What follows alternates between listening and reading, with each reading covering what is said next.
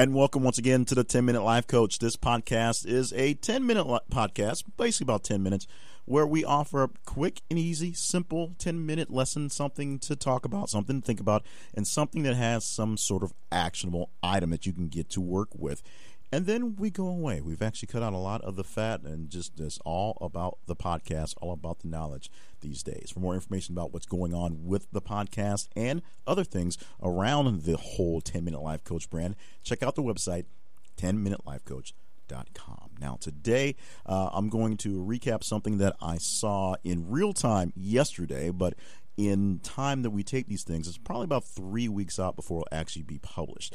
And this was a uh, a uh, online stream, a Facebook live stream, to be honest, that just sort of popped up that I got into that I watched dealing with mental illness and specifically mental illness in the black community and breaking it down even more, focusing on black men and mental illness. Now, a very prominent uh, guy you've seen on TV, a psychologist who's they basically is one all one of the big talking heads when they bring him on the news on dealing with issues of mental health. A lot of times during shootings and things like that uh, was a part of this discussion. And also in the discussion was a person uh, who had uh, a black man, an entertainer who had dealt with serious bouts of depression for most of his life. The moderator for the discussion was uh, a black lady journalist and uh, one thing that was said by the psychologist, something that is was the way he said it, and of course presented in the discussion, was one of the things that we, I'm a black person, so I'll say that we don't talk about in the community about mental health. Number one, the black community really doesn't deal with mental health very well. And number two, when you deal with it, or people who are dealing with it, that person, that person dealing with depression, that person dealing with issues, that person who is trying to uh, do their best to survive through the day where everything seems like crashing down on them, is not necessarily a great person to hang out with. Uh, because depressed people are depressed, and as they are depressed, they tend to depress people around them. They're not bundles of joy to deal with. Dealing with people who is who are uh, you know weighing options and looking at suicide as a viable option is not exactly the kind of person you want to go hang out and watch a game with in that moment because they're a bit needy, actually more than a bit needy. It seems that people who are in need in general, people who need any type of assistance, are usually not exactly the greatest people you want to um, to gather with, the people you really want to hang around with.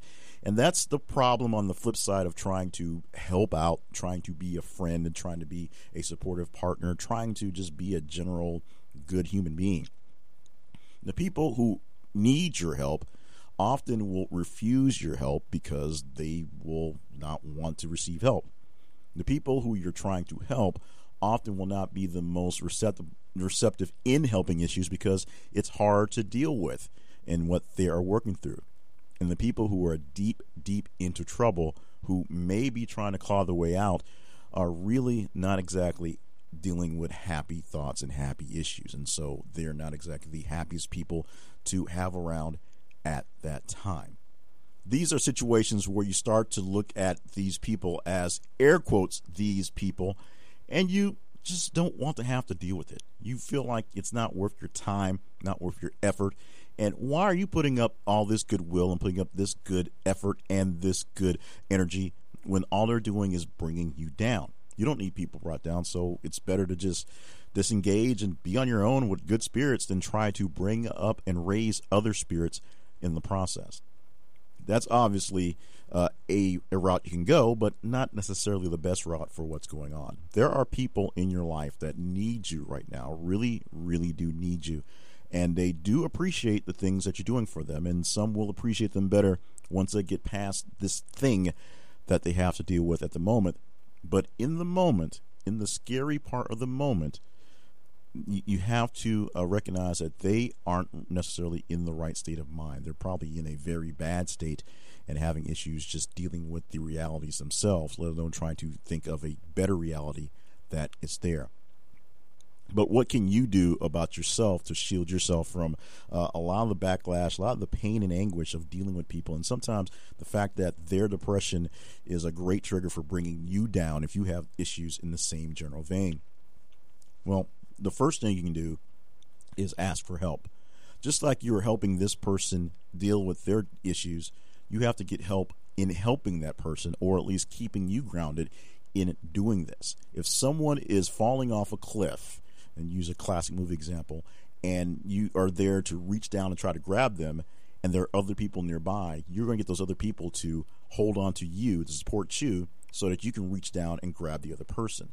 You're looking for people to give you full support, give you uh, the background, give you the tools you need to keep yourself sane while you're working help other people get to a point where they want to get back to some sort of sanity. That's the rule number one. Number two, this is the harsher part of that, is that you have to realize that everyone cannot be saved and everyone does not want to be saved. You'll probably have to use that support system as well to get you through that backlash if someone is refusing to get the help or they've asked for help, you've offered, and then they just don't they aren't receptive to it. At some point, you are allowed to disengage. There are you know thoughts that if you are a parent you can never give up on your kid. If you are a kid you shouldn't give up on your parents. If you have a dear friend that you've known forever that's going through this this thing and they just can't shake it and they're bringing everyone else down with them at some point you cannot let them take you down they may need to fall a little bit further before they're ready to accept the real help to do it they may not be able to ever take on the challenge of making things better. And that is a very sad reality in some cases. But if it looks that way, then you really must find a way to disengage and let them handle it, even if they're not handling it, or let someone else who is better qualified, better quantified, better situation handle the main details of what's going on, and you just support them. If you're not a grief counselor, you should not necessarily be there for the grief counseling. But you can get someone there to give them a ride to the counselor. You can uh, go through exercises that the counselor gives to help them get through things, and you can just be there for support. You don't necessarily have to do all the hard, heavy lifting. You just have to be there for support.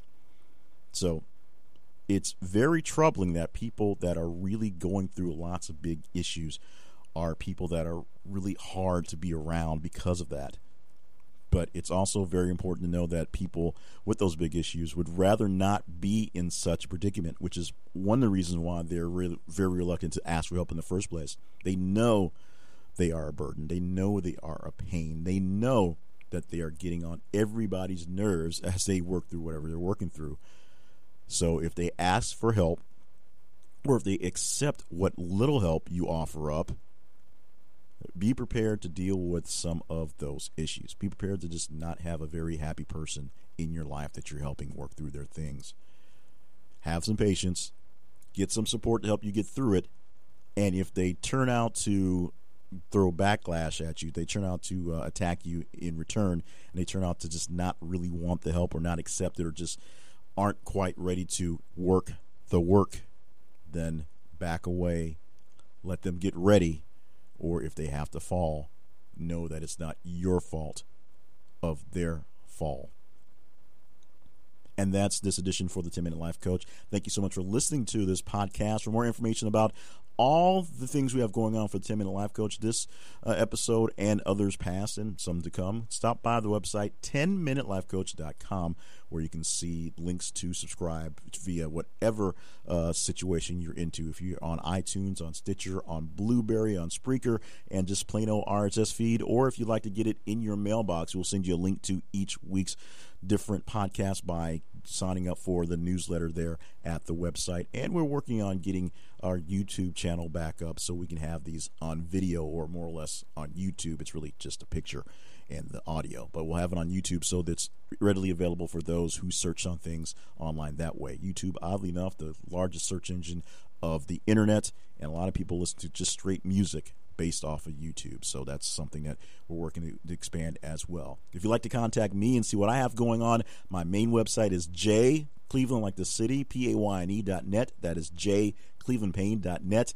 And you can email me anytime you feel like it to info at jclevelandpayne.net. Find out about all the other projects and listings going on that I've got going through at the main website and email if you have any other questions. Thank you once again for being a part of this this whole thing. We are happy to say we are pulling at least 200 to 225 uh, the amount of downloads every single week as a, as a podcast is released, and of course more as they are archived and, and found in the back in. So we thank all of you for listening in and sending comments and reviews. Send them wherever you listen to. We don't care. Just tell us what you think, good, bad, or whatever.